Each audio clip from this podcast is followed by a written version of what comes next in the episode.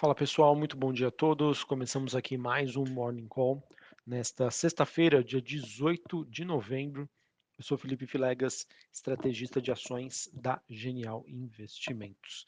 Bom pessoal, nesta sexta-feira eh, os ativos de risco estão abrindo próximos da estabilidade, porém com um viés mais positivo, depois de uma quinta-feira de grande volatilidade para os mercados brasileiros e também para os mercados globais. Olhando para as movimentações das bolsas europeias, nós temos neste momento Bolsa de Londres subindo 0,98, Bolsa de Paris na França alta de 0,14 e a Bolsa de Frankfurt na Alemanha alta de 1%. Quando a gente olha para os futuros norte-americanos, S&P subindo 0,38, Dow Jones subindo 0,25 e a Nasdaq subindo 0,45. O VIX, que é aquele índice do medo, queda de 0,75, 23,75 pontos, patamar bastante tranquilo. Índice dólar DXY, ou seja, né, o dólar contra é, uma cesta né, de moedas, é, olhando aí então seus principais pares, tem uma queda de 0,12 a 106,56 pontos. Taxa de 10, de 10 anos nos Estados Unidos subindo 0,64. Bitcoin subindo 1,44, 16.768 dólares e já já eu comento, comento um pouquinho mais sobre as movimentações na Ásia e também é, sobre a precificação das commodities. Bom, pessoal, o principal tema que eu queria comentar aqui com vocês hoje, olhando para o noticiário internacional, envolve é, o desempenho das ações nos Estados Unidos, ao mesmo tempo que a gente é, parece ver que o Fed, Banco Central Norte-Americano, estaria fazendo de tudo para evitar aí, um alívio excessivo nas condições financeiras. O que eu estou querendo dizer? Toda vez que a gente tem uma reação positiva para as bolsas norte-americanas, é, um fechamento das taxas de juros, uma queda do dólar, a gente vê uma força-tarefa de membros do Fed vindo a público de maneira incisiva falar sobre a necessidade aí de controle da inflação. Ontem, por exemplo, foi a vez do presidente do Fed de St. Louis, o James Buller. Ele disse que, abre aspas, a taxa de juros ainda não está em uma zona que possa ser considerada suficientemente restritiva. Ele que acabou sugerindo então que a zona apropriada aí para para esse encerramento do ciclo de alta poderia estar entre 5 a 7%. E a justificativa para essa faixa é uma regra aí bastante utilizada pelo mercado e por economistas, que é a regra de Taylor. Ela diz qual é o nível de taxa de juros para combater um determinado nível de inflação, e essa foi a, a resposta que foi dada pelo Bullard.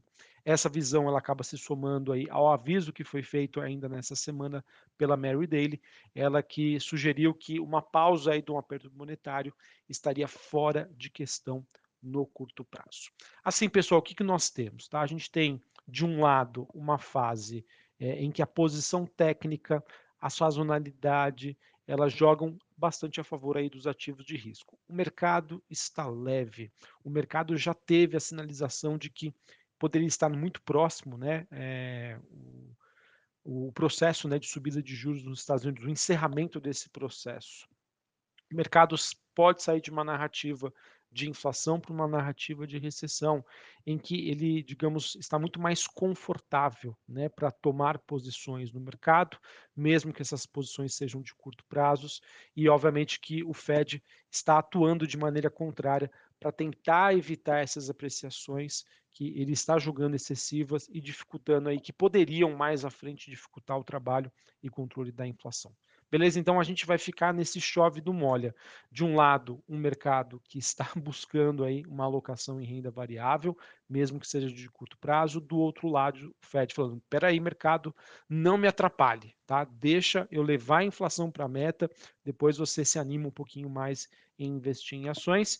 Isso, de, um, de certa maneira, deve trazer bastante volatilidade, mas obviamente que dificulta bastante quando você olha para uma estratégia de mais médio e longo prazo. Por isso que eu acho que é super importante é, quando você olha para o mercado americano de escolher por ações, setores mais resilientes, de baixa volatilidade, para evitar esse chove no molha aí que está essa guerra, essa guerra de forças entre o mercado e o que o Banco Central norte-americano está querendo. Beleza?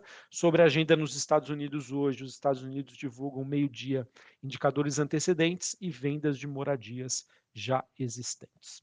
Bom, pessoal, sobre China, tá? China em que nós tivemos hoje Bolsa de Xangai caindo 0,58, Bolsa de Hong Kong caindo 0,29 e a Bolsa japonesa caindo 0,11. China que vive então essa dicotomia entre uma situação corrente ainda bastante desafiadora, uma forte onda de Covid-19 que infelizmente segue assolando o país, mas ao mesmo tempo com expectativas mais construtivas em torno das flexibilizações recentes, mesmo que ainda incipientes, da política de casos de Covid-0. Tá? Ou, fim, ou seja, pessoal, o que eu estou querendo dizer, por mais que a gente ainda conviva com notícias negativas, por mais que a gente é, também é, não tenha sinais é, mais evidentes né, de uma recuperação econômica, o mercado está começando a dar o benefício da dúvida. Tá? Não é à toa que a gente começa a ver uma performance melhor para mineradoras, siderúrgicas, que sim, estão com preços atrativos, né, quando a gente faz uma comparação aí, de janela de preços nos últimos 12 meses,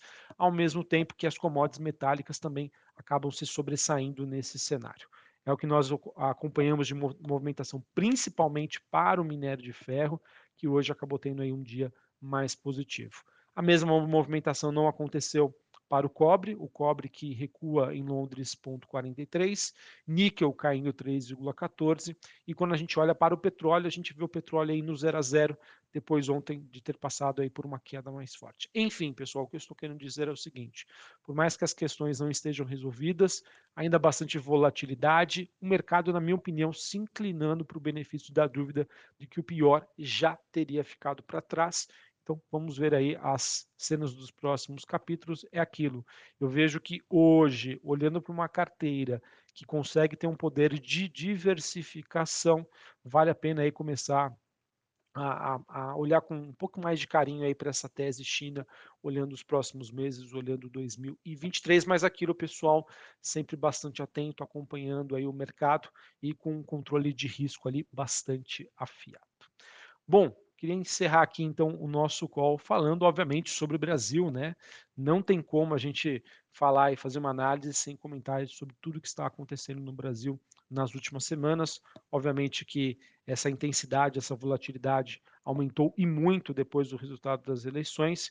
E o que eu queria comentar com vocês ontem foi uma reação bastante interessante que aconteceu no mercado, em que depois de uma, de uma reação muito negativa, que acabou assolando os mercados ontem, no início né, do pregão, envolvendo bolsa, dólar para cima, taxas de juros lá em cima. É, a gente é, que foi acabou reagindo aí ao texto proposto pela PEC de transição, a gente acabou tendo aí alguns sinais que trouxeram, pelo menos a curto prazo, uma certa tranquilidade aí para o mercado. Quais foram esses sinais? Primeiro deles, Congresso tentando limitar né, essas medidas que foram propostas pelo atual governo, dizendo que não, não é bem assim que as coisas funcionam aqui. A gente vai é, aprovar né, o que foi proposto né, na, nas, nas, nossas campanhas e depois vocês se viram aí no próximo ano. Outra questão também que foi colocada foi o vice-presidente eleito, o Geraldo Alckmin, ele que veio a público declarar o apoio ao governo e também ao ajuste fiscal. No caso, o Alckmin disse né, que ele, o governo vai cortar gastos e ele não vê razões aí para tanto estresse do, do mercado financeiro. A gente também teve uma carta que foi escrita ontem pelo Armínio Fraga, é, o Bracha e o Malan, essa carta que teria sido publicada aí na Folha de São Paulo, alertando o Lula aí para os riscos fiscais. Armínio Baixa e Malan, eles intitularam né, essa carta como Vai cair a Bolsa, aumentar o dólar, paciência, que foi uma fala aí do, do presidente eleito, é, e ele disse que é preciso, né, eles disseram que é preciso que não nos esquecemos que dólar alto significa um certo arroxo salarial causado pela inflação que vem a reboque. Sabemos disso há décadas. Os sindicatos sabem, escreveram esses economistas que apoiaram a candidatura do Lula é, no período aí pré-eleitoral. Além disso, se somou também a informação sobre a renúncia do ex-ministro Guido Mantega da equipe de transição. E a despeito né, das falas mais agressivas que foram ditas aí pelo Lula durante essa semana contra a reação do mercado, obviamente que nós temos um incômodo né, entre as diversas alas da República com relação à PEC que foi apresentada. O que eu estou querendo dizer, pessoal, é o seguinte: é, eu acho que vai ser muito importante para o mercado entender né, o que realmente vai ser aprovado, se está existindo uma discussão, se tudo que foi feito até agora foi um balão de ensaio, é, enfim, vai isso mesmo, não vai, enfim, o mercado vai ficar nesse joguinho de chove não molha, entre uma, uma reação muito negativa, se caso for confirmado esse descompromisso fiscal, por outro lado, uma reação positiva se for algo mais pragmático, algo mais ameno do que vem sendo proposto até o momento. A resposta para isso, pessoal, infelizmente eu não tenho. E como a gente não tem essa resposta, ao invés de ficar tentando acertar para onde o mercado vai, o que vai ser decidido, acho que a melhor maneira da gente se posicionar diante de cenário é ficando de fora. Tá? Nós temos aí a renda fixa, nós temos ativos dolarizados, nós temos empresas de grande qualidade que dependem mais do cenário externo do que o cenário interno, ou simplesmente não vou fazer nada, vou esperar as coisas acontecerem. Eu prefiro pagar um pouco mais caro, mas ter uma, uma digamos assim, uma melhor direção para melhor ou para pior, tá, pessoal? Uma frase que eu sempre comento aqui com vocês. O problema não é uma notícia, um fato negativo. O problema é estar no escuro. O mercado hoje ele está no escuro, tá? sobre o direcionamento que o próximo governo vai dar em relação à fiscal, a como que ele vai lidar com as suas prométicas, com as condições financeiras do Brasil para colocar todas essas propostas e fazer o Brasil crescer. Então, nesse chove no molha, nessa, nessa guerra, né, nessa entre mercado, governo, né, tudo que está sendo proposto, é, essa volatilidade é algo que vai ser, infelizmente, mais uh, atuante né, nos próximos meses, nos próximos quatro anos, acredito eu. Então, cabe a nós, né, investidores, analistas, estrategistas, tomarmos um, uma posição em um partido. E, a princípio, eu prefiro ficar de fora, eu prefiro evitar essa volatilidade não, não querer fazer apostas direcionais. Tá? Olhando para as teses de investimentos que eu venho compartilhando com vocês, acredito muito né, do poder do Brasil olhando para o setor agro, para o pacote de infraestrutura, né, que já está contratado, esse crescimento já está contratado para os próximos anos, e olhando aí para o exterior, com quem sabe aí uma visão um pouquinho mais construtiva, é, obviamente que a gente está falando de recessão, tá? Não é algo fácil, mas que quando a gente compara com a situação que nós temos lá fora e o que nós podemos enfrentar aqui, é, eu vejo que acaba no, no comparativo podendo aí ser uma melhor opção. E claro, pessoal, a gente nunca, né, a gente pode estar completamente despreparado ou não posicionado por uma mudança ou uma melhor percepção do que o mercado possa ter em relação a tudo que está sendo feito pelo proposto aí pelo governo. A minha situação é a seguinte, pessoal, estou esperando o pior, mas vigilante para o melhor. Beleza? Acho que essa é a minha visão aí que eu tenho que eu vou trazer para vocês e para as minhas estratégias de investimentos em ações. Um abraço a todos, uma ótima sexta-feira para vocês e até mais. Valeu.